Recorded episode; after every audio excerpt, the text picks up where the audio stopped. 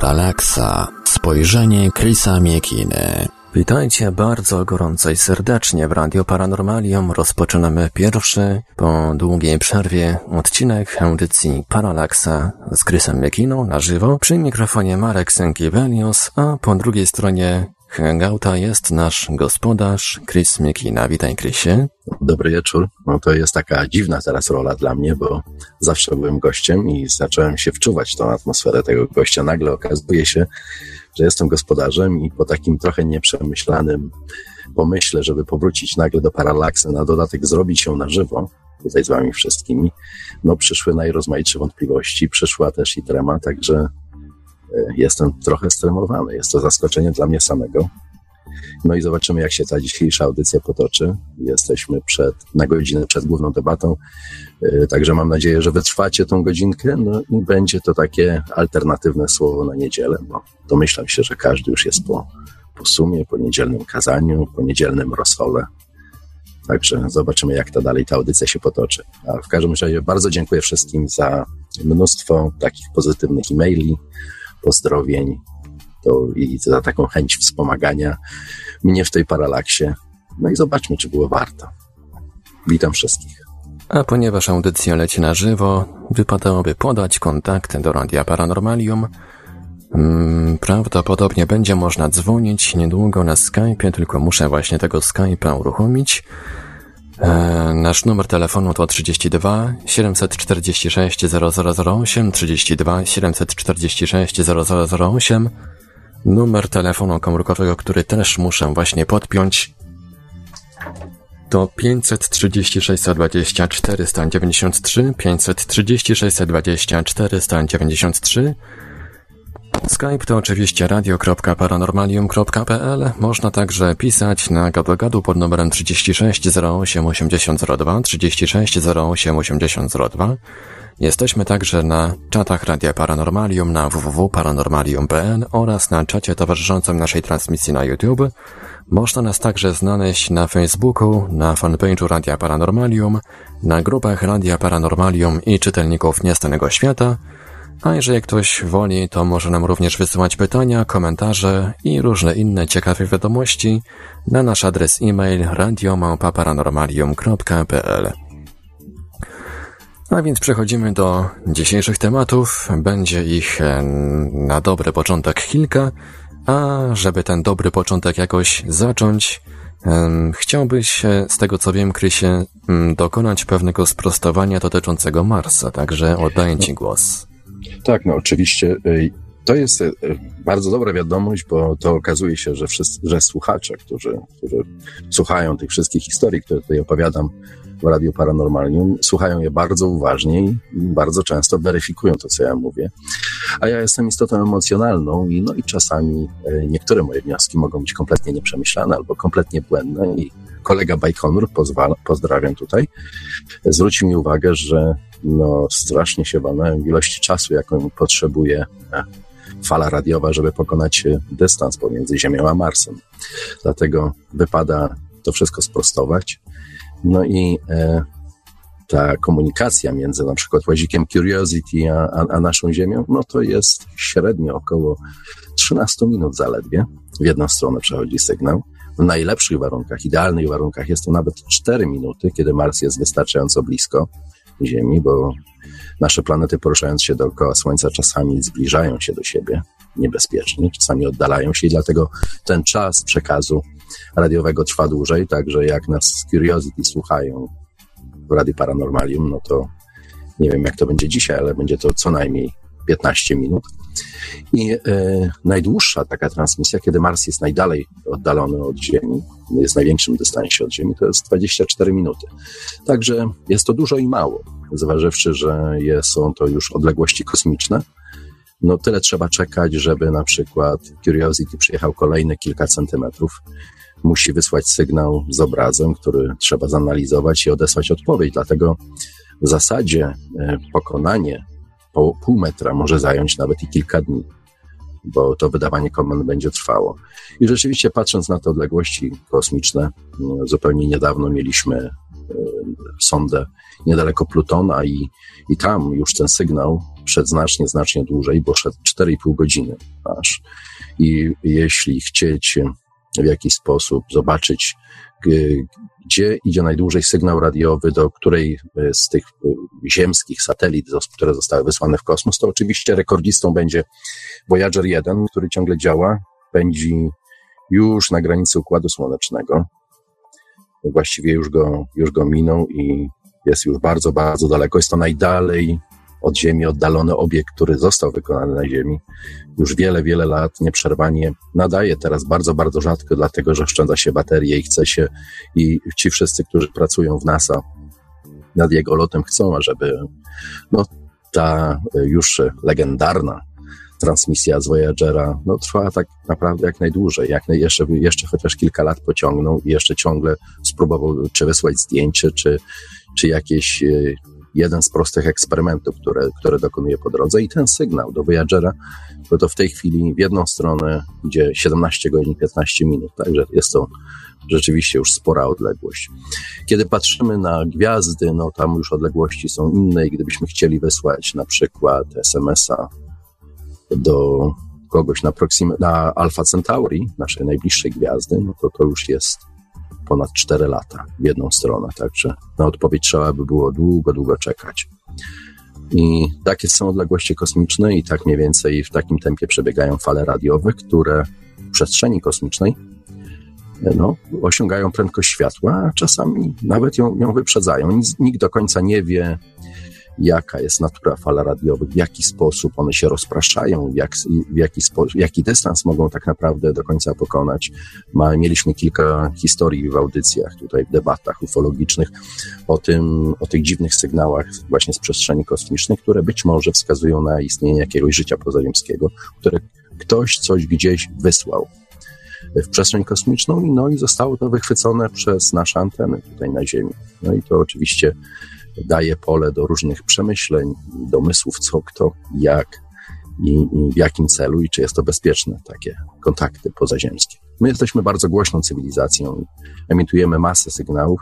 Co prawda, na razie jest to około 100 lat takiej eksplozji e, wysyłania sygnałów z Ziemi. Także nie, po, nie doszły one jeszcze zbyt daleko, no ale kto wie, kto wie, czym się to skończy, bo one ciągle pędzą w przestrzeni kosmicznej, a my ciągle je nadajemy. Nawet są głosy, żeby być może z tego zrezygnować, bo a nuż obudzimy jakiegoś, jakąś cywilizację wrogą, która e, ma jakieś pirackie zapędy i przyleci tu do nas i zrobi z nami porządek. Także są różne teorie. Także sprostowałem. E, mam nadzieję, że Bajkonur jest zadowolony i wszyscy mają w tej chwili właściwe informacje do swojej dyspozycji. Ale chyba zanim ten sygnał dotrze do tej cywilizacji, zanim ta cywilizacja go odbierze i zanim tutaj dotrze, to chyba trochę czasu jednak minie. Także. No, no to zależy, to zależy z tego względu, że y, kiedy patrzymy we wszechświat, no to widzimy różne galaktyki, systemy planetarne i one są w jakiś sposób zorganizowane i ułożone. A przecież w ostatniej debacie ufologicznej nawet nasz pan astronom Marek potwierdził, że jest ogromna ilość tych dzikich planet, tych planet nomadów, które wędrują sobie, żeglują sobie po przestrzeni kosmicznej, nie są związane z żadnym układem planetarnym i kiedy tak się nad tym troszeczkę głębiej zastanowimy i, on, i to wszystko przemyślimy, to taką właśnie planetą, y, traktowaną przez większość ludzi jako taką raczej legendarną planetę, jest planeta X, planeta Nibiru, która też jakimś sposobem dziwnym zawędrowała w nasz układ słoneczny. I y, tego typu planety czasami same mają taki swój e, mikroskopijny, na skalę kosmiczną oczywiście, układ planetarny, mają księżyce, mają jakieś, jakieś ciała niebieskie, które wokół nich krążą, mają nawet swoją własną atmosferę. O ile jeszcze kilkanaście lat temu była to sfera legend, dziś nie ma już wątpliwości, że takich planet, które nie są związane z żadną gwiazdą, wędruje po kosmosie już miliardy. Także nagle, nieoczekiwanie, i możliwość istnienia takiej planety jak Nibiru jest jest, jest bardzo prawdopodobna. Jest to szokujące i zaskakujące, dlatego że no, to daje nam e, możliwość kolejnego, nowego podejścia do tych legend o Anunnakach, nazywamy je ciągle legendami, do osoby Sitchina, do, e, wszystkich tych historii związanych z Biblią i do początków nas jako ludzi, jako, jako inteligentnych istot, które, które zamieszkują Ziemię. Jest to absolutnie fascynujący temat i mam nadzieję, że w którymś momencie y, rzeczywiście uda nam się osiągnąć jakieś konkretne wnioski, bo tych danych jest coraz więcej i są potwierdzane w sposób naukowo-astronomiczny, więc wiele rzeczy staje się o wiele bardziej prawdopodobnych niż było to jeszcze parę lat temu. Ale czy można te dane traktować jako taki mocny dowód na istnienie rzeczywiście takiej planety? No, przynajmniej jest taka możliwość. Na przykład, pamiętam jeszcze 10 lat temu, mówienie o planecie X, no to było, to były rzeczy wyssane z palca, mówili to y, teoretycy konspiracji, różni fantaści. Nie traktowało się ich poważnie. Dziś astronomowie patrzą w przestrzeń kosmiczną i wyglądają następnej dziewiątej planety w naszym Układzie Słonecznym. Nie ma wątpliwości, że taka planeta jest, bo coś się dzieje na obrzeżach naszego y, Układu Słonecznego. Widać wpływ na nasz Układ Słoneczny jakiejś innej planety. Jeszcze jej nie odnaleziono punktu, w którym ona jest, ale nie ma wątpliwości, że jest i zajmują się tym poważne, poważne głowy, także astronomiczne oczywiście, naukowe. Także y, lada chwila, mam nadzieję jeszcze w tym roku zostanie to ogłoszone. Gdzie ona jest, jak ona jest wielka, na razie przypuszcza się, że może jest wielkości Neptuna, także jest to sporych rozmiarów ciało niebieskie. Mam nadzieję, że piękne to ciało będzie. I y, to pokazuje, że nasza wiedza na temat y, wszechświata i tego, co się w nim dzieje, no jest bardzo mocno w zarodku i może w każdej chwili ulec zmianie i diametralnie zmienić nasze pojęcie spraw, które wydawałoby się nie są warte dyskusji pod tym kątem. Możliwość istnienia planety X w naszym Układzie Słonecznym, istnienie, fizyczne istnienie tych planet nomadów wędrujących po przestrzeni kosmicznej, nieoczekiwanie no, mówią, że właśnie teorie Anunnaków wcale nie są takie złe i takie bajeczne i takie kompletnie wymyślone. Wszystko jest możliwe. Wspomnianego Zakaria Syczyna mamy w rozpisce na dzisiejszy odcinek, ale przejdziemy do niego w dalszej części audycji. Natomiast teraz, e, Krysie, kilka słów wspomnienia o Jimmy Marsie. Pochodzący z tak. Teksasu amerykański pisarz, specjalizujący się w teoriach spiskowych, były dziennikarz, e, był jednym z głównych dziennikarzy wspierających teorię spiskową dotyczącą zamachu na Johna Kennedy'ego, no niestety umarło mu się 2 sierpnia 2017 roku. Chrisie, co można powiedzieć na temat tej osobistości? Znaczy, korzystam teraz z okazji, że, że jest, jest, jest paralaksa i osoba Jima Marsa jest mi bliska. Nie, nie z tego względu, że miałem z nim osobisty kontakt, bo jedyny mój kontakt z nim to byłem podczas e, rozmowy z Jimem Marsem, która odbywała się na wielkiej sali i właśnie przez Skype'a, kiedy on był po drugiej stronie kamery niesamowicie ciepły i sympatyczny człowiek, który rzucał żartami, dowcipami przez cały czas, a jednocześnie jeden z bardzo rzetelnych dziennikarzy, którzy y, w swojej pracy byli bezkompromisowi, dlatego że y, Mars nigdy nie uznawał czegoś takiego jak tabu. Jeżeli coś go intrygowało, zawsze szedł do samego końca. A to, że niezbyt często spotykał się z ludźmi, wynikało z tego, że miał taką dziwną naturę, że był bardzo przywiązany do miejsca, w którym, w którym żył. On był Teksańczykiem z urodzenia.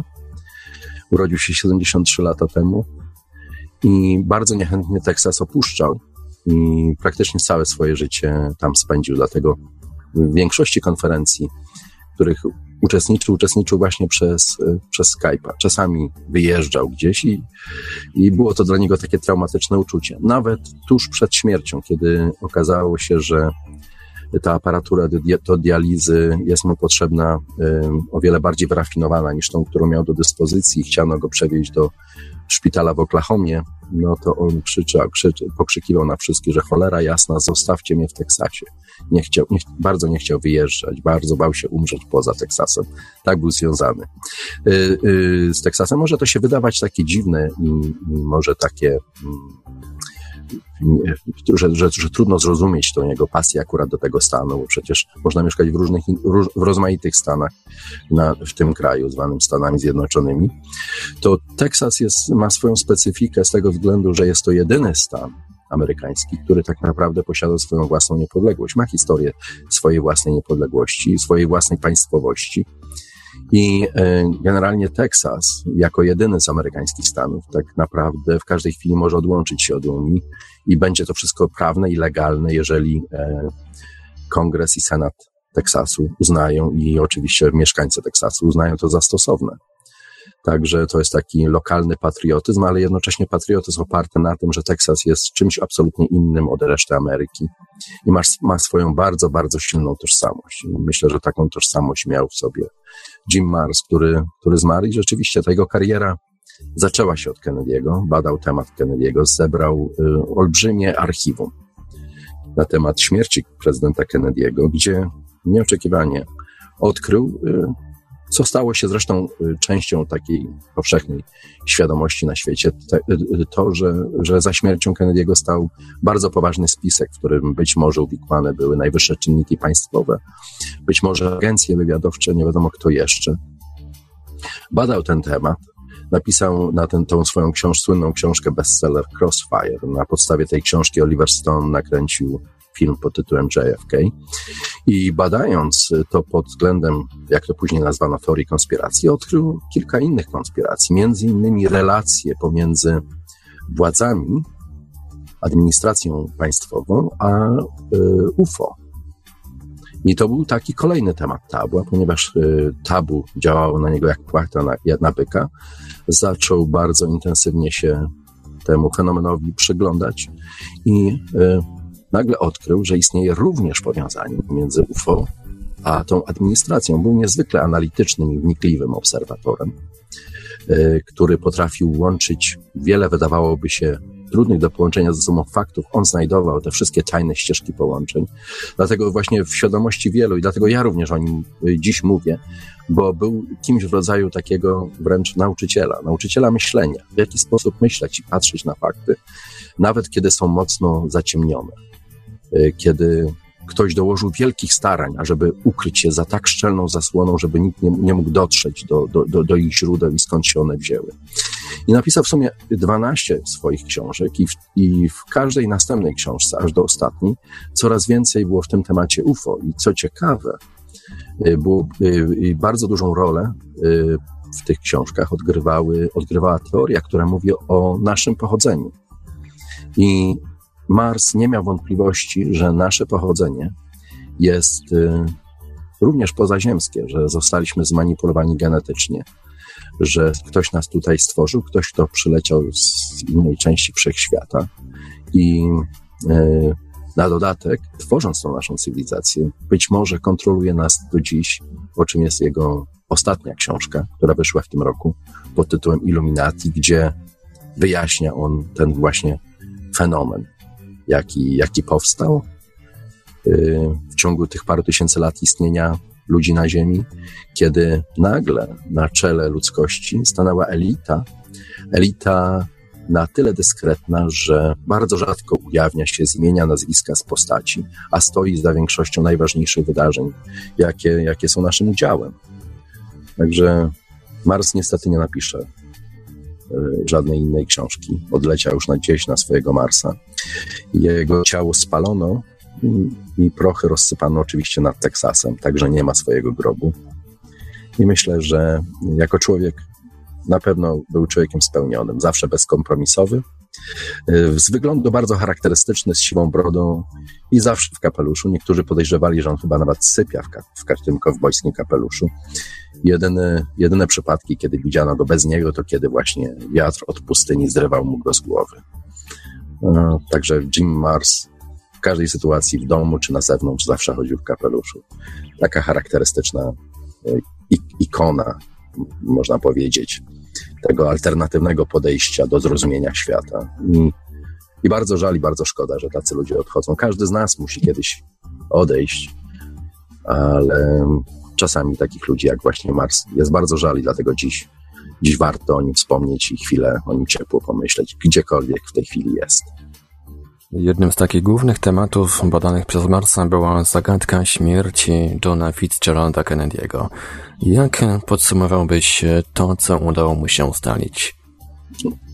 Chyba tym największym y, jego odkryciem było to, że ten Harvey Oswald, który rzekomo miał zastrzelić prezydenta Kennedy'ego, nie działał sam, że strzelców było znacznie więcej, i, a to z kolei y, wymagało bardzo precyzyjnej logistyki, a jednocześnie, a jednocześnie organizacji, która byłaby w stanie e, coś takiego dokonać.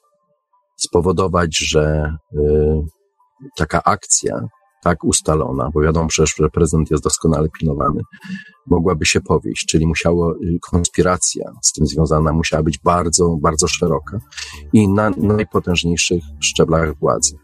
Mars jednocześnie w trakcie tego śledztwa nad śmiercią Kennedy'ego doszedł do wniosku, że jego śmierć tak naprawdę ma związek właśnie z, UF, z UFO. I, I według jego teorii Kennedy był bardzo blisko tego, co my dziś nazywamy ujawnieniem. My ciągle czekamy, aż prezydent wyjdzie przed Biały Dom i powie: Słuchajcie, istnieje obca cywilizacja, przylatuje, odwiedza nas od bardzo dawna i takie są fakty to mamy, to wiemy i nie ma już dziś wątpliwości. I wówczas świat musiałby zacząć swoje myślenie i działanie i funkcjonowanie praktycznie rzecz biorąc na nowo, dlatego że nagle musielibyśmy patrzeć inaczej na nas ziemski grajdołek niż tylko na nas samych i że wszystko jest, wynika z nas i jest przyczyną tego, co my robimy, ale jednocześnie musiałby być czynnik pozaziemski. Y, no doprowadziłoby być może do nieobliczalnych konsekwencji. Kennedy nie zastanawiał się nad takimi konsekwencjami według Marsa i był bardzo blisko tego, żeby właśnie informacje na temat UFO, a w tym czasie właśnie mieliśmy przecież szereg y, tych najrozmaitszych katastrof związanych z UFO, począwszy od Roswell przez, przez Aztek i kilka innych miejsc, gdzie rzekomo UFO się rozbi rozbiło i, i co stało się właściwie przyczynkiem do tej całej serii X-Files, które starały się w tym serialu przynajmniej nadmienić istnienie tego typu wypadków, historii, faktów związanych, a jednocześnie X-Files, X-Files pokazało tą, y, tą, tą ukrytą konspirację, że z jednej strony mamy doskonale zorganizowaną administrację, która, która tak naprawdę jest zorganizowana w taki sposób, ażeby tą konspirację, która, która z kurtyny y, rządzi wszystkim dookoła, y, schować. I dlatego słowo często się mówi o okultystach, o okultyzmie i w, wówczas każdy ma na myśli to, że ktoś dokonuje jakichś dziwnych obrzędów, rytuałów, czarów, jakichś, składa jakieś ofiary. Jest to takie mroczne, ale jednocześnie w tej swojej mroczności ma taki posmak średniowieczny wręcz i dotyczy właśnie raczej tej sfery bajkowej, gdy tymczasem Mars używał słowa okultyzm w dosłownym tego słowa znaczeniu. Okultyzm oznacza ukrycie czegoś, schowanie czegoś, że pokazane jest to w, takiej, w, takiej, w jakiejś określonej formie, że jest to pewien rodzaj teatru, pantomimy, że pokazywane jest nam jakaś scena, która tak naprawdę gdzieś za, za tej zasłony ma zupełnie, y, przynieść ma zupełnie inny efekt niż my się jego spodziewamy, że to, co nam się przekazuje, to jest jedno, a to, co się dzieje po drugiej stronie, to jest zupełnie coś innego i ma swoje mroczne i ukryte, i ukryte cele. I właśnie to było tym takim napędem Marsa w jego, tej, jego, jego szukaniu odpowiedzi, których chyba szuka każdy z nas, każdy ze słuchających dzisiaj, bo po to się chyba spotykamy, żeby się dowiedzieć o nas trochę więcej, o naszych źródłach, skąd przyszliśmy, po co dążymy i w ogóle o co w tym wszystkim chodzi. I szamoczemy się próbując znaleźć to pytanie. Ale dobrze jest to robić razem, wspólnie, tak jak dziś, niż gdzieś e, w samotności.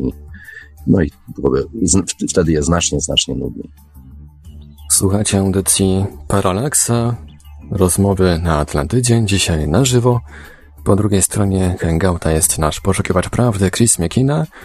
Powtórzę kontakty do Radia Paranormalium, bowiem, tak jak mówiłem, audycja jest e, w całości na żywca, na spontana, można powiedzieć.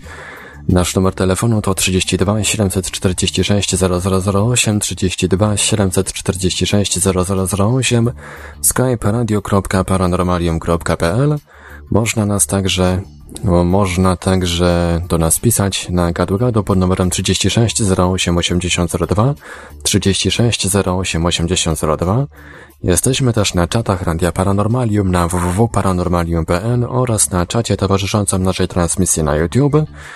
Można nas także znaleźć na Facebooku, na fanpage'u Radia Paranormalium, na grupach Radia Paranormalium i czytelników Niestanego Świata, a jeżeli ktoś woli, to może nam również wysyłać pytania i komentarze na nasz adres e-mail radiomałpa.paranormalium.pl Ja chciałbym jeszcze tu właśnie potwierdzić, że audycja jest absolutnie spontaniczna, bo kiedy tuż przed audycją rozmawialiśmy sobie z Iberiosem, no to okazało się, że nie mam, ja nie mam żadnego scenariusza, nie mam żadnego planu, idziemy w zasadzie rzeczywiście absolutnie na żywioł.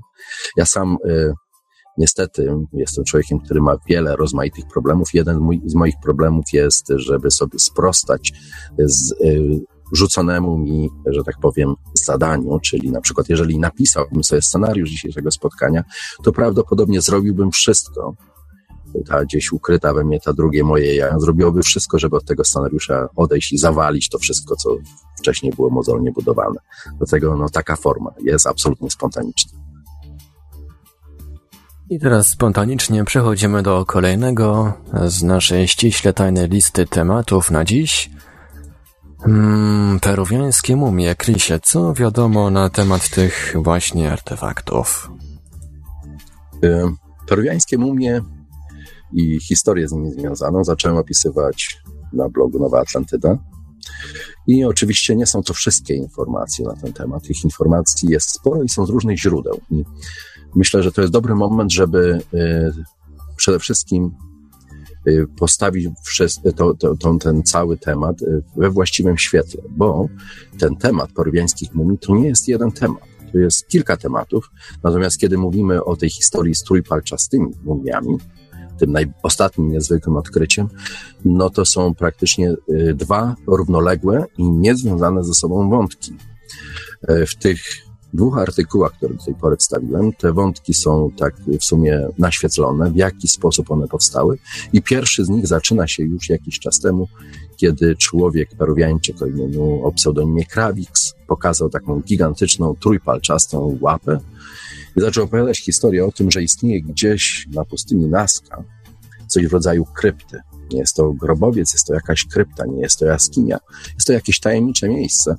I odnalazł tam w dwóch sarkofagach szereg bardzo dziwacznych artefaktów. artefaktów. Jeden z nich to była właśnie ta olbrzymia trójpalczasta łapa giganta trójpalczastego, a, a drugi artefakt, który pokazał, była to taka miniaturowa mumia jakiegoś dziwnego humanoida.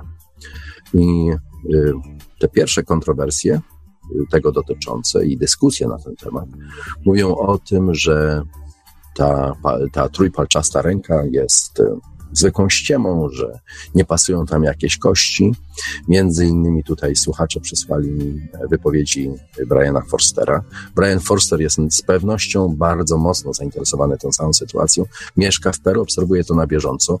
Zwłaszcza, że Krawik y, mieszka w Cusco, a Forster jest przypuszczam, że jest przynajmniej pół miesiąca w roku. Mieszka również w Cusco i y, rozmawia z ludźmi, odwiedza, ogląda artefakty y, i dyskutuje te wszystkie historie, którymi fascynuje się on od wielu, wielu lat, jest bardzo blisko tego.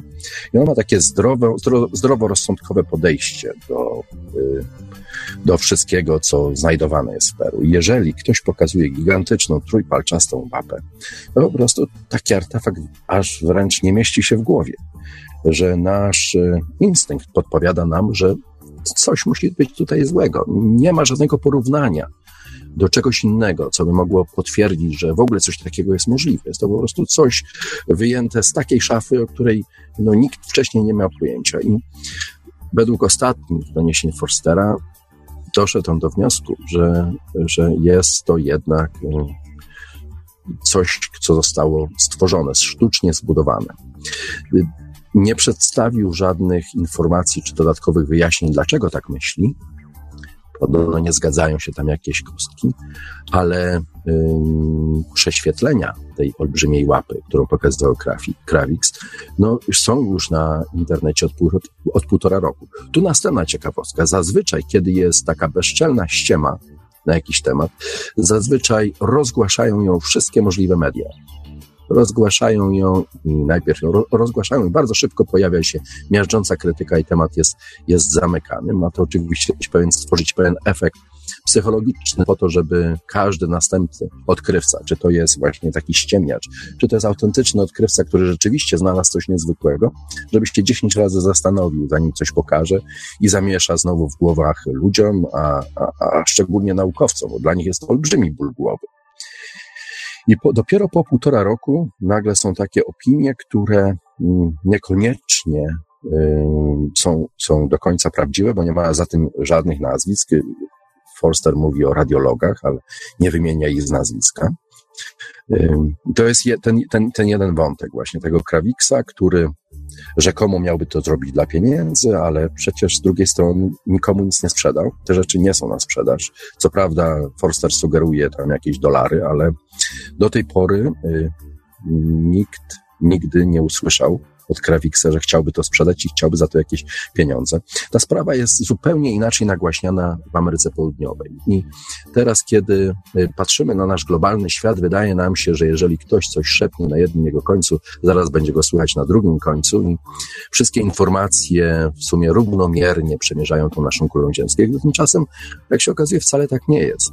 Te trójpalczaste mumie są praktycznie takim tematem zupełnie na boku, nie wzbudzają jakiegoś takiego zainteresowania, nie ma jakiegoś nakręcania mediów, ażeby o nich mówiły i, i, i je pokazywały, gdy tymczasem w Ameryce Południowej w programach telewizyjnych są całe kilkugodzinne programy, gdzie prowadzi się dyskusje i z Krawiksem, i z y, naukowcami, na przykład peruwiańskimi, czy, czy podobne y, po, po, podobne programy telewizyjne w Meksyku, gdzie również e, miliony ludzi oglądają właśnie historie, które są nie do pomyślenia w, w, w świecie Europy czy, czy Ameryki. Także postrzeganie tego jest inne.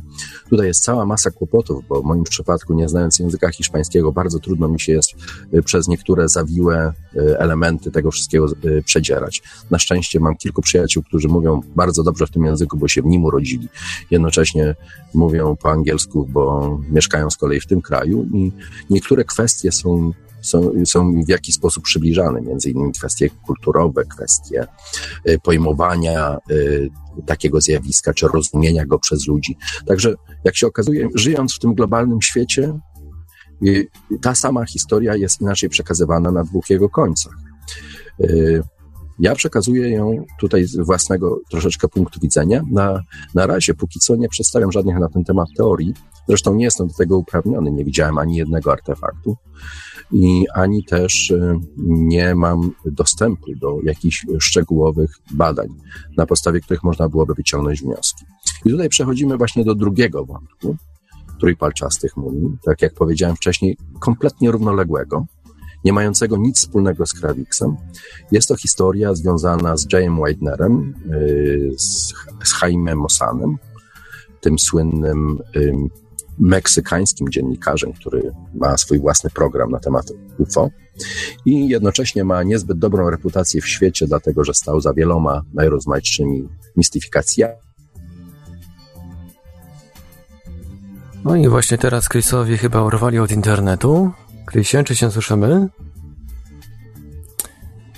Oj, mamy jakiś problem z połączeniem. Halo, halo, Chris? Właśnie urwało się połączenie, Chrisie? No ja, ja jestem, ja ciebie słyszę doskonale. No ciebie nie było słychać przez jakieś 10 sekund. No to akurat krótko.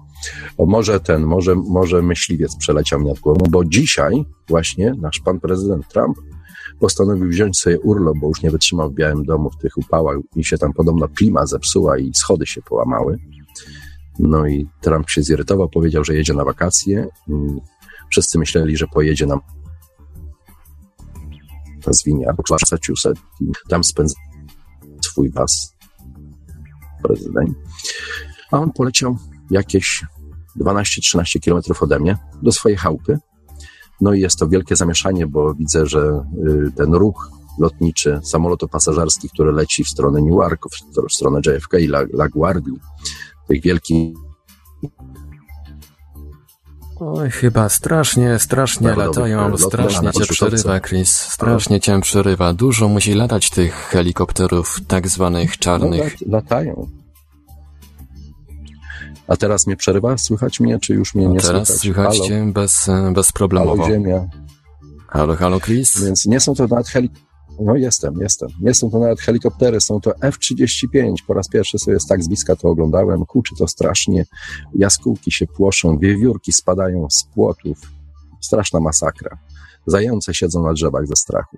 No ale to, to, to nasz pan prezydent, a ja mówiłem o trójpalczastych mumiach. Pan prezydent nasz nie przypomina trójpalczastej mumii, ale to się wszystko w przyszłości okaże. Temat jest fascynujący i mówiłem o tym, że Mówiłem o tym drugim wątku, że te, y, zaczęto prowadzić badania i mimo, że uwikłane są nie osoby, które mają podejrzaną reputację, taką reputację ma Mossad między innymi, to no, jest tam grupa naukowców, naukowców, którzy mają doktoraty, mają osiągnięcia naukowe, jest kilku lekarzy, chirurgów, w tej chwili podległ badaniu, a jest ich w tej chwili pięć. Y, prześwietlono, prześwietlono nie tylko rentgenem, zrobiono badania tomografem, no i wywołują, wywołały one spore zaskoczenie, dlatego, że mimo, że cały nasz zdrowy rozsądek krzyczy wręcz, że no musi coś w tym złego, to jest wręcz za dużo, żeby to było prawdziwe. Jest to zbyt dobre, żeby było prawdziwe. Jest, jest to jak stare amerykańskie przysłowie, że, które mówi, że jeżeli coś brzmi za dobrze, żeby było prawdą, to na pewno prawdą nie jest. I tak właśnie wygląda ta sytuacja z, z tymi mumiami, które wyskoczyły jak taki diabeł z pudełka i, i w ich przypadku to mogę wykazać ściemę, dlatego że w momencie, kiedy na przykład preparuje się taką kukiełkę, która ma być taką mumią, nawet jeżeli używa się prawdziwych ludzkich kości, prawdziwej ludzkiej skóry, to y, w, w, zdjęciach tomograficznych kość, która pochodzi z innego ciała, będzie wyglądała inaczej. Każda kość ma unikalną gęstość. Y, I nawet laik odróżni, że dana kość została dodana do takiego, y, do, tak, do, do, do takiej mumii. A jest tam na co popatrzeć, bo to nie chodzi tylko o te trójpalczaste ręce, gdzie y, ci zawzięci krytycy mówią, że tam odcięli mu kciuka, odcięli najmniejszy palec i z tego, co im tam zostało, dorobili im te długie palce. Ale tam są jeszcze inne mumie. Mumie, które na przykład przypominają swoją budowę węża. W jednej z nich znaleziono, że jej klatka piersiowa została spięta jakimś metalem, a z kolei w jej wnętrzu znajdują się trzy jaja i to już w ogóle wygląda jak jakieś straszliwe szaleństwo. I można by to za szaleństwo uznać, gdyby nie, nie, nie fakt, że te wszystkie, ten cały materiał fotograficzny i z rentgena, i z tomografu, oprócz tego, że został obejrzany przez tych wszystkich naukowców związanych z projektem i związanych z badaniem tej mumii, został wywieziony y, do Stanów i oglądali to y, lekarze czy też lekarze z doktoratem, uniwersyteccy, którzy są specjalistami właśnie w zdjęciach radiologicznych i w kwestii anatomii. I dla takich ludzi ocena, że coś jest nieprawdziwe, jest czymś, jest ich chlebem powszednim. I jest tam taka pani doktor Jessie, która nie uważa, nie sądzi, żeby to były, żeby to były, mogły być kiedykolwiek jak, jakiekolwiek żywe istoty i że jest to na pewno ściema, ale sama przyznaje, że nie jest w stanie znaleźć dowodu. Bardzo by chciała pokazać, że coś jest złego w tych mumiach i że zostały one po prostu skonstruowane. Ale tymczasem wszystko tam, tam działa, wszystko jest na właściwym miejscu i mimo, że wygląda tak dziwacznie, jak na przykład żebra, które sięgają od szyi aż do pasa, pokazując dziwaczne ciało jakiegoś człowieka węża. Reptylianie, reptylianie tu się pewnie ucieszą, bo ci wszyscy, którzy wierzą w reptylian, bo to taka reptyliańska mumia byłaby z tego, z tego by powstała.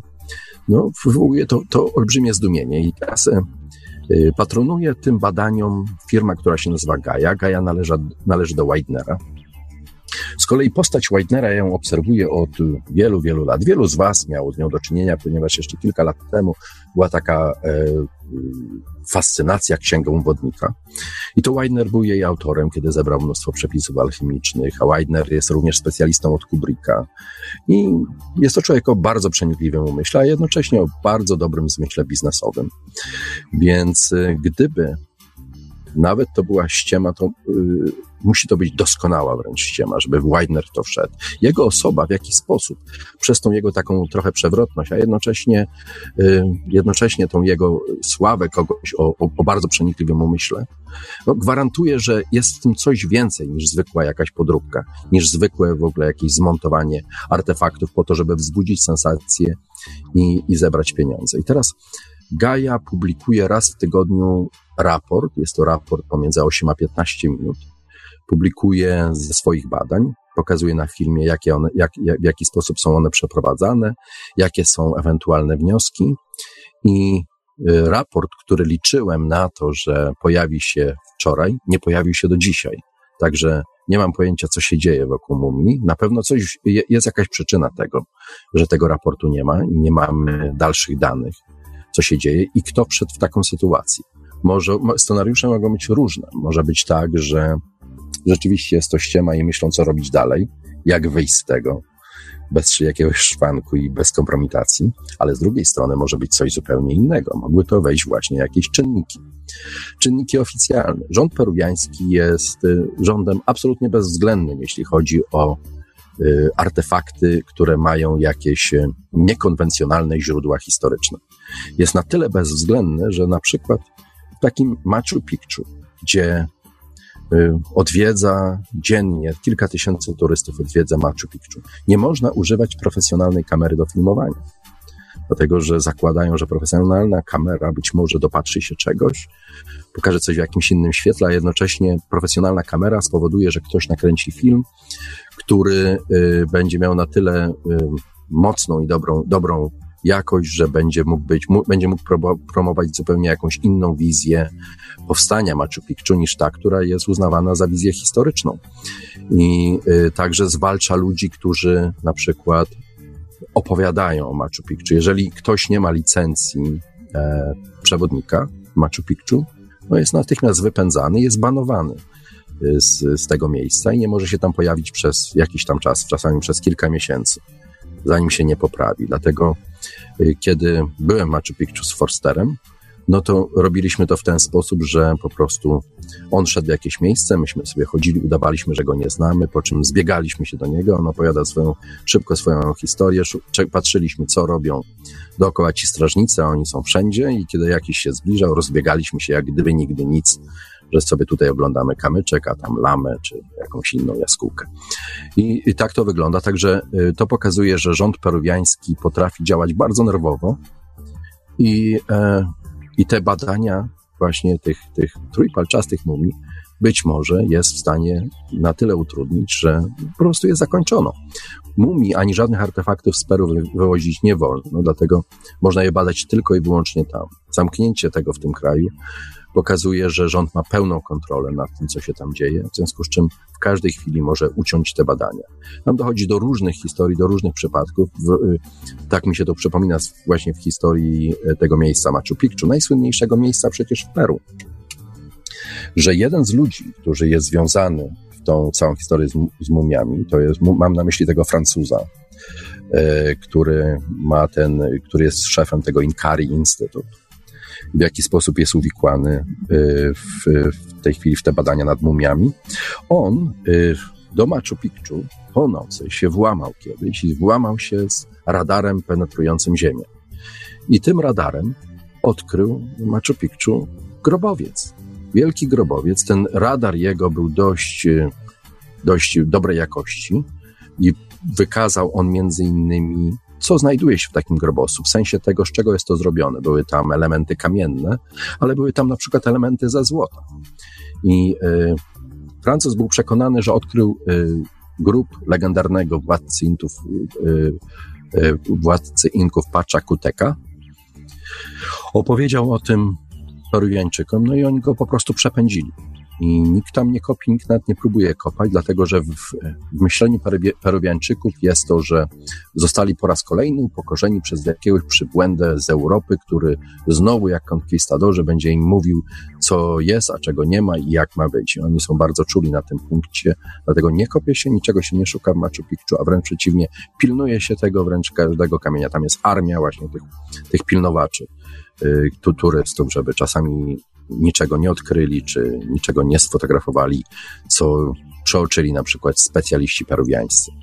Także tak wygląda sytuacja. Sytuacja jest delikatna i, i skomplikowana. Jakie przyniesie efekty? Sam na nie wyczekuję z olbrzymim zaciekawieniem, bo e, jeżeli okazałoby się, że te mumie jednak są prawdziwe, zakładam, że gdyby to była ściema, już byśmy o tym wiedzieli. One już za długo są na powierzchni Ziemi, za długo są obserwowane i jest, mają za dużo wrogów, żeby, żeby mm, nie znaleźć jakiegoś słabego punktu w tym wszystkim, nie wykazać, że jest to bezczelna ściema.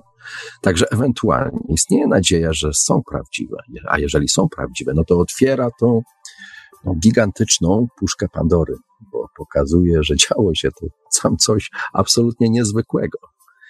I to na jakąś ogromną skalę, ponieważ technologia, jaką ktoś zastosował do stworzenia takiej mumii, a albo technologia, którą zastosował ktoś do stworzenia takiej istoty, to byłoby rzeczywiście coś, byłoby coś niezwykłego, a jednocześnie w jakiś sposób współgrałoby z tymi wszystkimi historiami o powstaniu człowieka, o tworzeniu hybryd, o manipulacjach z ludzkim ciałem. Kto wie, czy właśnie nie mamy do czynienia właśnie z, z przejawem, z tworzeniem takich hybryd i jednocześnie y, w jakiś sposób łączy się z tym ta legenda wydłużonych czaszek i tej tajemniczej cywilizacji kultury Paracas, która żyła sobie w Nazca, stworzyła te gigantyczne geoglify. Myśmy się do nich przyzwyczaili, że one istnieją, ale tak naprawdę, gdyby, gdy się spróbować tak na świeżo zastanowić, o co w tym wszystkim chodzi, jest to coś absolutnie przecież niezwykle unikalnego, że ktoś tworzy geoglify, które są widocznie wyłącznie z powietrza i to ze sporej wysokości,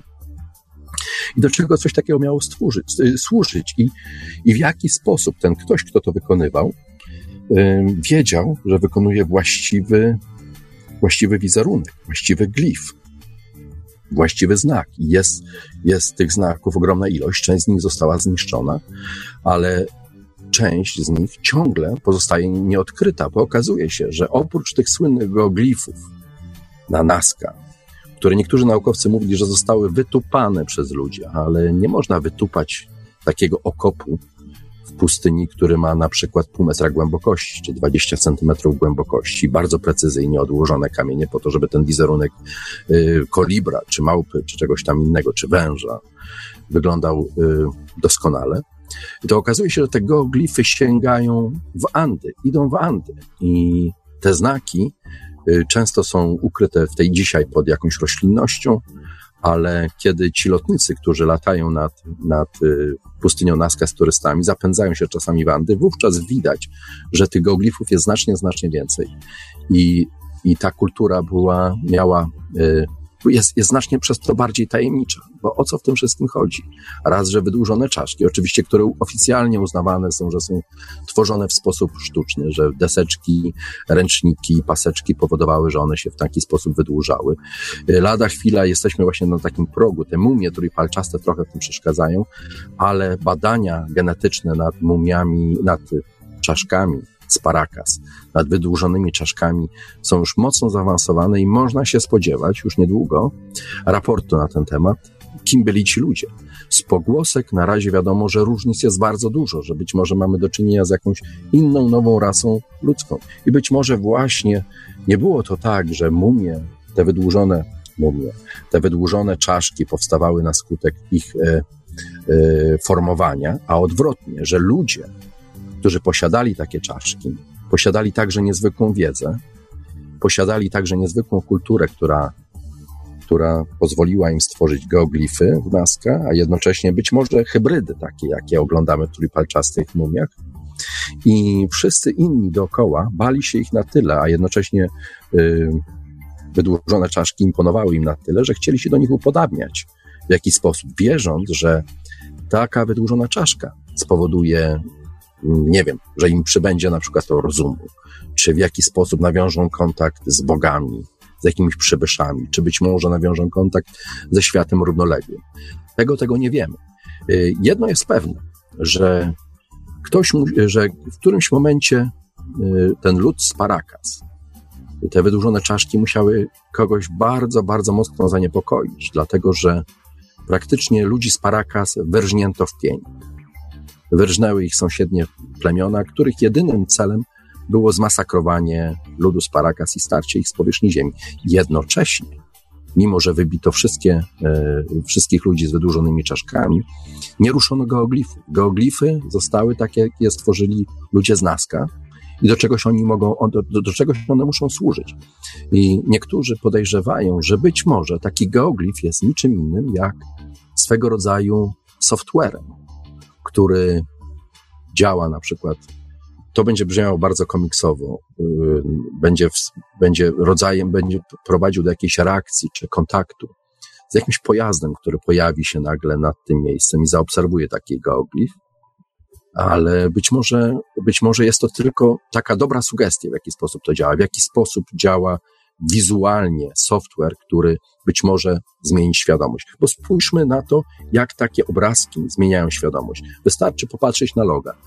Jeżeli popatrzymy sobie na y, zmieniające się co sekunda obrazki, jeżeli pojawi się tam y, trójramienna gwiazda Mercedesa, ta łezka Nike'ów czy czegoś innego, wszyscy je natychmiast rozpoznamy w jednej chwili. Tak właśnie działa ten wizualny software, że włącza coś w naszej głowie włącza system myślenia, włącza jakieś połączenie. Od razu widzimy, wiemy z, czym, z kim mamy do czynienia. Od razu wiemy, trójramienna gwiazda, jedzie sobie ojciec dyrektor i już jest wszystko jasne. Taką myśl od razu to gdzieś wywołuje. No może u mnie. Nie wiem dlaczego. No. Ojciec ryzyk w mojej głowie, może dlatego, że niedziela. I, I tak samo działałyby, jak działa dziś logo. I spójrzmy także na inne symbole, jak, jak, jakąż one mają potęgę, jakąż potęgę ma na przykład krzyż, prawda? symbol krzyża. Jak wiele potrafi wzbudzić, jak wie, wielką energię potrafi wzbudzić w człowieku. Czy każdy inny symbol, symbol religijny, czy znak Om w kulturze indyjskiej. I na tej być może samej zasadzie działały te właśnie geoglify w Nazca, co nie znaczy, że oznacza to, to dokładnie to samo, że to są jakieś loga. I mamy właśnie tych, tych, tych dziwnych, dziwnych ludzi, którzy jeżeli byli zdolni do stworzenia czegoś takiego jak te geoglify, to, to wie, być może byli w stanie również stworzyć hybrydy, być może stworzyli w jakiś straszliwie okrutny sposób. I, i gdyby, gdy potwierdzi się ewentualnie, na co po cichu liczę, że trójpalczaste e, mumie są prawdziwe, no to zmieni to zupełnie wizję i patrzenie świata. I na szczęście tutaj już się mleko wylało, nie da się już schować tych mumii ani zniszczyć. W świat poszła informacja na ten temat, jest sporo zdjęć, jest kilka filmów, także mam nadzieję, że prace zostaną zakończone i do czegoś one doprowadzą. Prawdopodobnie y, w którymś momencie nauka powie, że to wszystko jest nieprawda, bo nie pasuje do takiego modelu, nie pasuje do innego modelu, w związku z tym nie może to być prawdziwe. Żaden instytut nie będzie chciał tego, poważny instytut zbadał. Tutaj jeden z czytelników Nowej Atlantydy ubolewał trochę nad tym, że że te warunki, w jakich się przeprowadza tam te badania, to one wcale nie wyglądają y, na jakieś bardzo dobrze wyposażone laboratorium, że nie ma tych pięknych maszyn ze lampkami, tych, o których Monty Pythoni mówili, że robią ping. Y, I wygląda tak to, to trochę prymitywnie, ale tomograf jest tomograf. On robi swoje zdjęcia. Nieważne, że ktoś tam namalował lamperię w kolorze musztardowym. Jest to paskudne wyposażenie wnętrza, ale tomograf robi swoją robotę i na tej podstawie można wyciągnąć jakieś wnioski. Na co bardzo, bardzo, bardzo liczę. Dlatego ta historia mnie fascynuje i nawet jeżeli kończy, skończy się źle i okaże się to ściema, myślę, że jest to bardzo dobre ćwiczenie właśnie, które od początku do końca pokazuje pewien proces.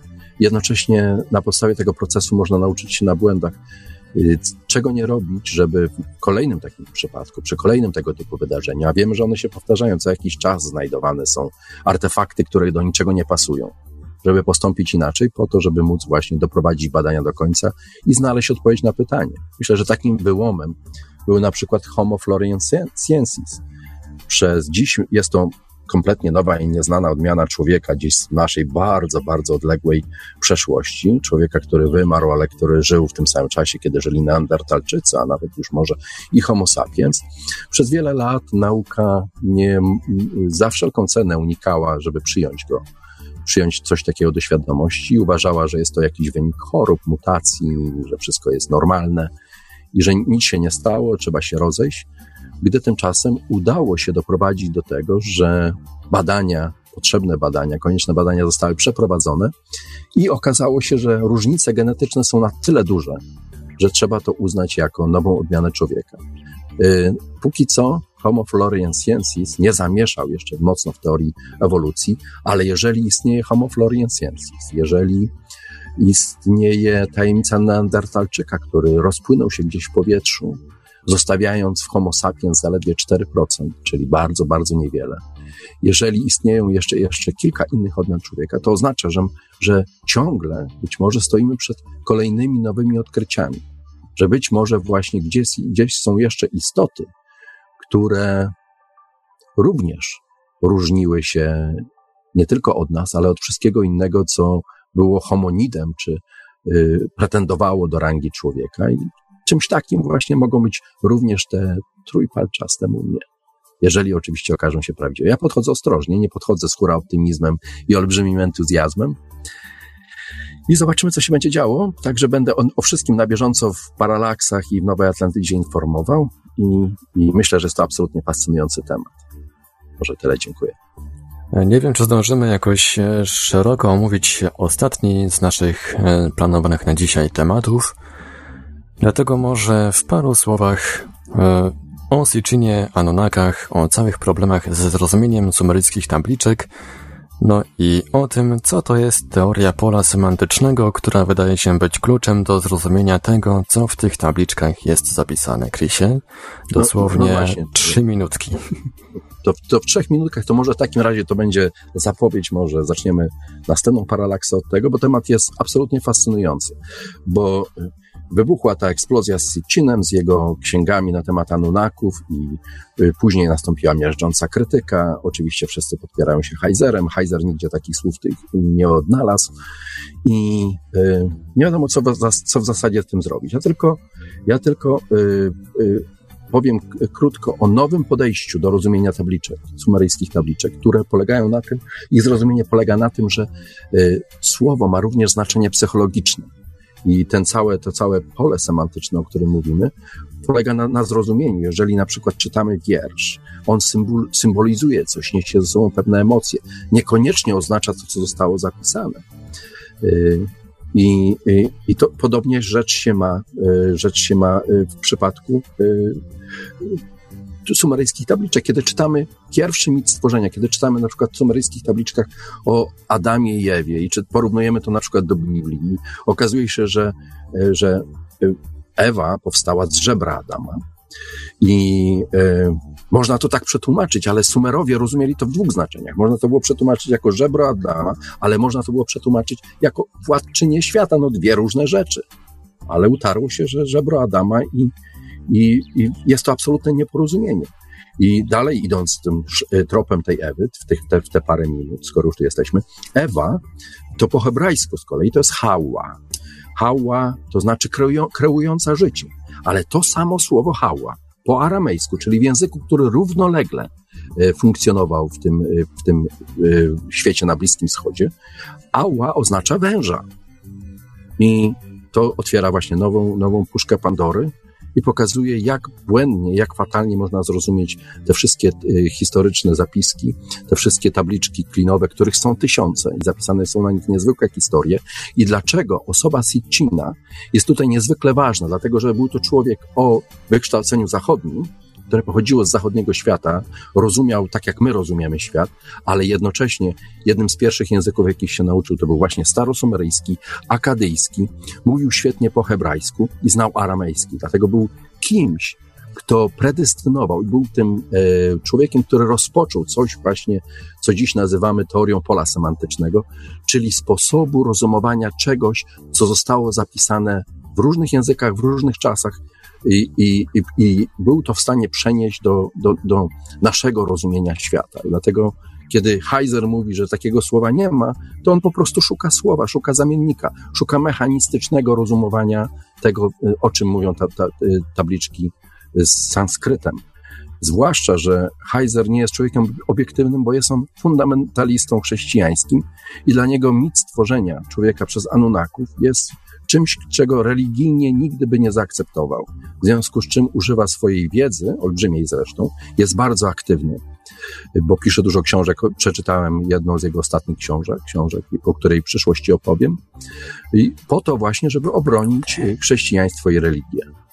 I uniknąć, i ośmieszyć Sicina, i uniknąć ewentualnego skojarzenia powstania nas na ziemi i tych wszystkich bogów z Jachwem na czele żeby skojarzyć je z Anunnakami. A tymczasem okazuje się, że można odczytać to zupełnie inaczej i nie jest to już dziś tylko Sitchin, jest cała szkoła, gdzie uczestniczą w niej antropolodzy i psycholodzy, którzy właśnie używają tej teorii pola semantycznego do nowego zrozumienia tego, co zapisano w starożytności. Jest to coś absolutnie fascynującego, co otwiera oczy na wiele spraw.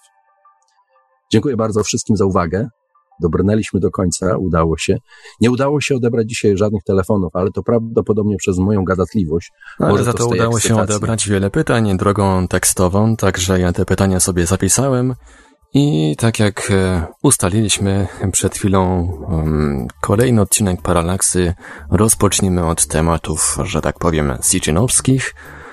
A za dzisiaj już dziękujemy. Po drugiej stronie Hangouta był nasz gospodarz, nasz niestrudzony poszukiwacz prawdy, Chris Mykina. Dzięki jeszcze raz, Chrisie. Dziękuję bardzo. Ja bym to sprostował, usiłowałem dyskretnie to sprostować na mojej stronie, bo w tytule jest Nowa Atlantyda, poszukiwanie tajemnic. Ja jestem raczej, raczej szukamy tajemnic, rzeczy, które, które są fascynujące, bo chcemy się dowiedzieć dlaczego, po co, kto i, i kiedy to zrobił i, i, w ogóle do czego to miało służyć, niż, niż, niż prawdy, która jest ulotna i nie da się jej uchwycić i moja prawda jest mojsza niż twojsza i odwrotnie.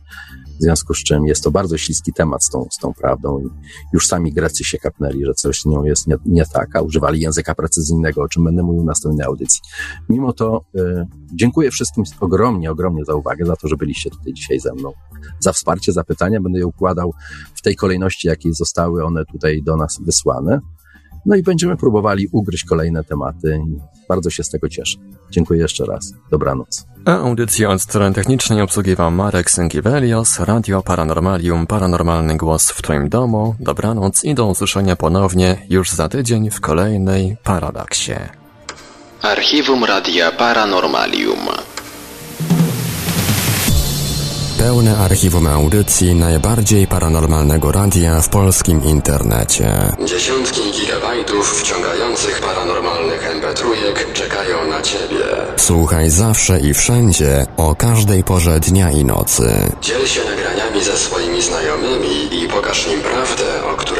się nawet pomyśleć. Archiwum audycji Radia Paranormalium www.paranormalium.pl Koniecznie również sprawdź naszą oficjalną aplikację na Androida i Windows Phone.